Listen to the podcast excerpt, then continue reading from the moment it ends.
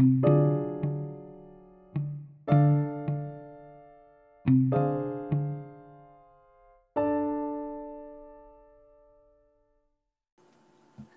everyone, and welcome to the Snapshot with Thanos May. I am joined here today by Jed Marshall, a fellow contributor for the Public Record. Thank you, Jed, for joining us. Happy to be here. Awesome. So, we are going to keep it as brief as we can today, but we are going to touch on two kind of big uh, events and topics. First is going to be the Dixie Assembly and some controversies that have happened over the last seems 48 hours in the assembly, and then we're going to transition into more of a general discussion on the presidential race and how everything stands with that. So let's just dive on in. Starting with Dixie, the Dixie Assembly, they um, I mean, I guess it's basically the PACE Act is what was originally an issue. Um, yeah, so Dixie, it, it's not exactly clear what happened there. It seems a few days ago, um, uh, I believe it was Speaker Pro Tempore Drunk introduced the PACE Act to the floor. Um, he he dropped it into the hopper, uh, mm-hmm. and this was about two weeks before the election. Um, and it sat there for a couple days before, uh, right after passing a coronavirus bill through debate, ending debate on that. Uh, the m- members of the assembly, several of them motioned to suspend their rules and bring the PACE Act to the floor immediately. Um, Assemblyman Palaman was quite mad about this because there was a provision of the coronavirus bill that was left out um, because of time limits on debate, and he wanted to go ahead and pass that in a second bill. And so that led to a large debate on the floor, um, which resulted in uh, the assembly eventually tabling the bill. Um, when the assembly tabled the bill, uh, every single presidential candidate at the time um, condemned the attempt to pass the bill. They said it was too close to the election. Um, and then about two hours after that, uh, the members of the assembly decided that they didn't like their decision to table the bill, and so they removed it from the table and decided to start debating it again. And the debate lasted three minutes before they closed the debate and sent it off for a vote. So there have been uh, quite a few people commenting on this situation, and it's it's it's been on the top of the news. The Dixie Post had a very good write up on uh, the the story behind it if you're interested in reading more in depth. But that's the situation in Dixie. Yeah, and it appears that this was sort of a a misstep by members in the Dixie Assembly to try and align. You know, now Dixie is the only only place in the union that has a winner take all system, with uh, DC just recently going to proportional. So it seems like this definitely was their plan to do for quite some time, but they just had very very bad timing um, when it came to, uh, I mean, not only in finally introducing it, I mean, just finally just submitting it to the bill hopper, let alone introducing it to the assembly and how, you know, and, and, and trying to get it passed. And so I think um, Dixie will be a proportional system come the next presidential election. It's, you know, it's not going to be one this this cycle. Yeah, and it seems Dixie just can't make up their mind about this. Um, they passed an act very similar to the PACE Act. I believe it was last November, which made the state proportional. Um, this was after the November presidential election. Uh, and then in uh, March, during the presidential election, it was proportional there. And then just last month, they passed the EAR Act, which revoked the previous act and turned Dixie back to a winner take all. Now, just a month later, they are trying to reverse that bill. So it seems like Dixie is playing a bit of a uh, a flip flop game. They're not sure exactly what system they like, and it keeps changing. So we'll have to see where Dixie ends up. Maybe not even just next month, but where where exactly they are in three months or five months. Exactly. Yeah, and it seems. I don't think Dixie's not alone in in having a history of, of changing its electoral college sort of I guess you would say rules and regulations and how it it goes about um, administering its electoral votes. Um, the North has kind of changed it here and there sometimes, mainly, you know, making it tied to the popular vote um, of the entire nation is how it'll allocate rather than just the state, as mainly sort of what the North flip flopped on. I don't believe the North was ever, to my knowledge and to my recollection, fully a winner take all system. I believe it was always proportional, but it was just a matter of how those votes those votes were determined, whether it was state specific results or um, an attempt to basically uh, do a national popular vote compact um, and do it all based on the national uh, vote rather than the state's vote. So, and there's that. And then I, you know, the the assembly again, like I said, it was bad timing. The I don't understand why Lieutenant Governor, our fellow contributor to the public record, was very adamant to think that Dixie was going to be proportional.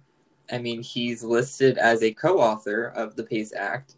So it sounds as though he thinks that his governor was going to sign it or had some intention of giving it the chance for an assembly with a veto proof majority to uh, get it passed, even though that governor was a sponsor or a co author, uh, I forget which, of the EAR Act, which revoked. Yeah, and winner take uh, the other interesting. Sorry. No, yeah, go ahead. The other interesting thing was, like you said, how late um, they voted on it. They do have a veto-proof majority, right. and so if the governor were to veto it, they would be over, able to override it. But the PACE Act was introduced so late that the provision of the Dixie Constitution um, about vetoes would actually let the governor delay signing or vetoing the bill until after the election. Um, right. Um, he's got 10 days to sign or veto a bill before it's automatically enacted. Right. And the PACE Act wasn't even brought to the floor until eight days before the election. So it just seems like very poor timing on the assembly's part. Yeah, I think they definitely they dropped the ball and sort of miscalculated things and forgot that they that there was that time limit. And I think they think they were sort of just a little bit um, forgetful on that on that end. Um, yeah. And then one of the things that really made the PACE Act political poison was a comment by Assemblyman Ethan on the floor while they were debating the act. Um, uh, Rep- uh, Assemblyman Polyman had uh, suggested that it be sent to a referendum and let the people decide. And Assemblyman Ethan responded that, quote, we don't have to make it a referendum because you guys are in the minority. We have power right now. We are using it.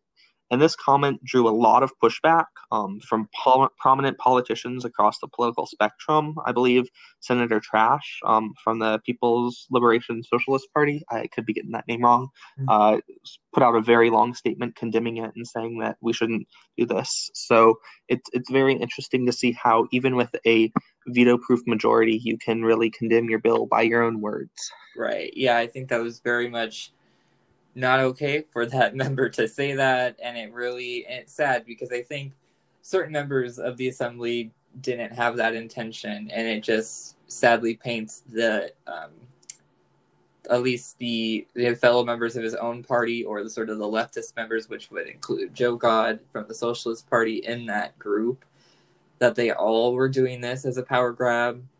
Um, and i think it's it's sad that it looks like that but you know I don't. I always like to give at least some benefit of the doubt, but when it comes especially to that specific assemblyman, I think his intentions were made well known. Um, but the other assemblymen, I think, um, are not to be blamed for the comments or actions of someone else of their own party in their own assembly. It's it's sad. It's sad to see him say that, but it's also we shouldn't be painting fellow members of a party on the actions of another. As long as they come out and condemn them and you know and tell them you know publicly saying that that was wrong for them to say i don't think it's much credible to try and paint the entire you know that entire caucus and the and that assembly as power grabbing.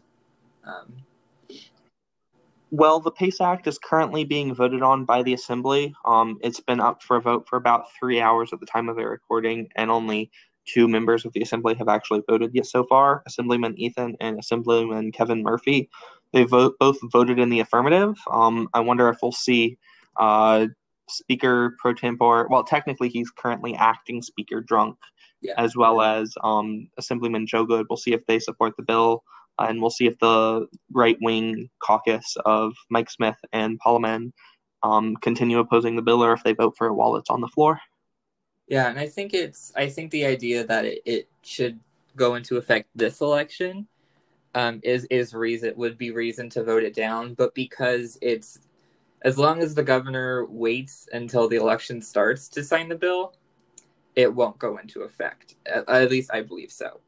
Um, he can, you know, it's it's today being the first. He has, I think the the governor has enough time to sit on the bill, either sign it or veto it if he wants to, and then the assembly override the veto, and it won't affect. It's not going to affect this election. So I think now it's more not an argument against this can't go into effect this election because it's just so close to the election, but now the argument needs to be, well, do we want to have a proportional system in Dixie come uh, four months from now?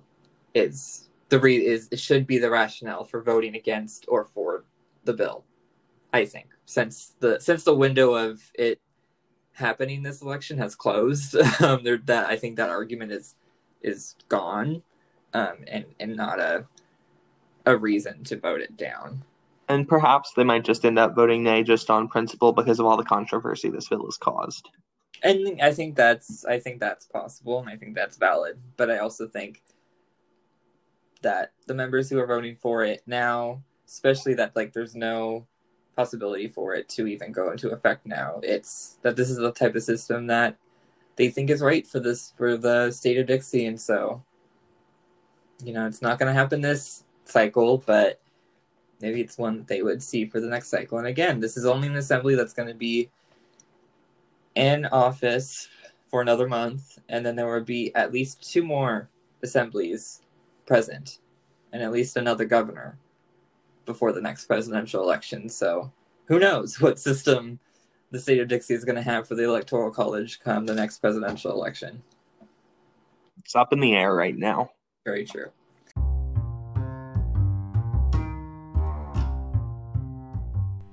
And that was our recap of the Dixie Assembly and the happenings with the PACE Act. And our next episode is a segment from my talks with Jed concerning the presidential election, specifically the Electoral College, how that's going to look out, how that's going to pan out, and sort of our general predictions and views on how that's going to end up. So stay tuned for the next episode of The Snapshot with Thanos May.